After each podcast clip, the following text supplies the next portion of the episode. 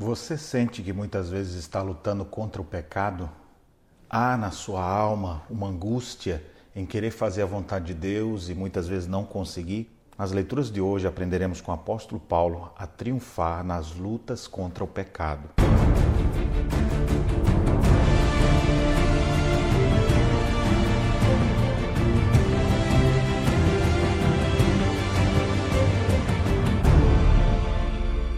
Irmãos, graça e paz. Estamos juntos na nossa caminhada bíblica e hoje a nossa leitura é Romanos capítulo 7 a 9. No capítulo 7, Paulo continua falando com a mesma estrutura do capítulo anterior. Ele fala da posição dos crentes em Cristo Jesus. E como é que eles são? Observe o que diz aqui os versos 4 e 6. Assim, meus irmãos, também vós morrestes relativamente à lei por meio do corpo de Cristo para pertencerdes a outro, a saber, aquele que ressuscitou dentre os mortos, a fim de que frutifiquemos para Deus. E no verso 6 ele diz: Agora, porém, libertados da lei, estamos mortos para aquilo a que estávamos sujeitos, de modo que servimos em novidade de espírito e não na caducidade da letra. Em Cristo Jesus, nós temos uma nova identidade. A nossa posição é de pessoas que foram lavadas no sangue de Jesus, perdoadas por Deus, justificadas pela fé. Apesar de termos essa posição, o apóstolo Paulo desenvolve no restante desse capítulo 7 o nosso estado nesse mundo caído ainda. E neste mundo, então, nós ainda enfrentamos muitas lutas contra o pecado. Olha o que ele diz aqui no verso 15: Porque nem mesmo compreendo meu próprio modo de agir, pois não faço o que eu prefiro e sim o que detesto. E ele diz: Porque eu sei que em mim, isto é, na minha carne, não habita bem nenhum, pois o querer o bem está em mim, não porém o efetuá-lo. Porque não faço o bem que prefiro, mas o mal que não quero, este faço.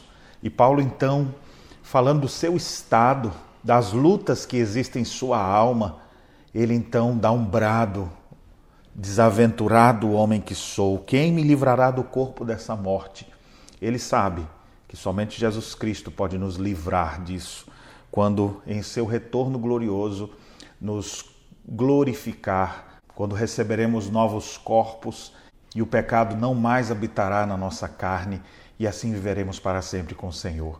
Mas enquanto estivermos aqui na terra, nós vamos ter sempre lutas contra o nosso próprio querer, que muitas vezes vai querer se inclinar à velha natureza e nós devemos mortificá-la e viver em novidade de vida guiados pelo Espírito de Cristo que em nós habita. É por isso mesmo que no capítulo 8 ele diz: Já agora nenhuma condenação há para os que estão em Cristo Jesus, ou seja, nada pode mais nos condenar. E ele então diz: Sabemos que todas as coisas cooperam para o bem daqueles que amam a Deus, daqueles que são chamados segundo o seu propósito. Nada foge aos planos de Deus. Paulo exulta diante disso porque sabe que aquele que começou uma boa obra nos seus filhos há de completá-la até o dia de Cristo Jesus. E Paulo então declara que em todas as coisas nós somos mais do que vencedores por meio daquele que nos amou. A gente já sabe que o final nós seremos vencedores, ainda que aqui na terra tenhamos algumas batalhas que perdemos, outras ganhamos, mas a guerra final ela já está garantida, porque Cristo venceu na cruz nós vencemos com Ele. Somos mais do que vencedores. Eu sei que você tem suas lutas contra o pecado.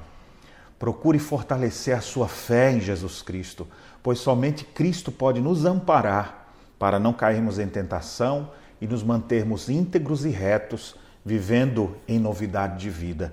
Clame a Ele, busque o nome de Jesus Cristo e Ele certamente operará em seu coração. E finalizando as leituras de hoje, o capítulo 9, o apóstolo Paulo desenvolve com profundidade e piedade a doutrina da predestinação. E o que é interessante é que Paulo diz desde o primeiro momento que ele desejaria ser anátema, separado de Cristo, do que ver os seus compatriotas distantes de Deus. Mas ele sabe, Deus é soberano, ele pode todas as coisas.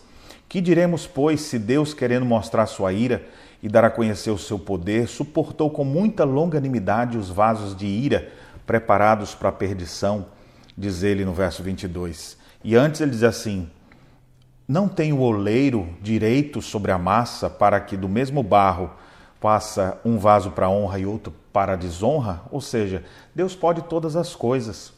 E é por isso que em Mateus capítulo 22 diz: Muitos são chamados e poucos são os escolhidos. Aqueles que foram despertados pela fé, que se arrependeram dos seus pecados, essas pessoas só fizeram isso porque Deus iniciou uma obra na vida deles desde a eternidade. Portanto, se hoje você tem fé em nosso Senhor Jesus Cristo, se você caminha com o povo de Deus, dê graças a Deus. O Senhor começou uma boa obra na sua vida. E você que está tendo contato com essa palavra pela primeira vez, arrependa-se e creia antes que seja tarde demais. O Senhor nos convida para uma nova vida. Sejamos, pois, gratos por tão grande salvação que somente em Jesus Cristo podemos alcançar. Que Deus abençoe sua vida e as reflexões nesta quinta-feira.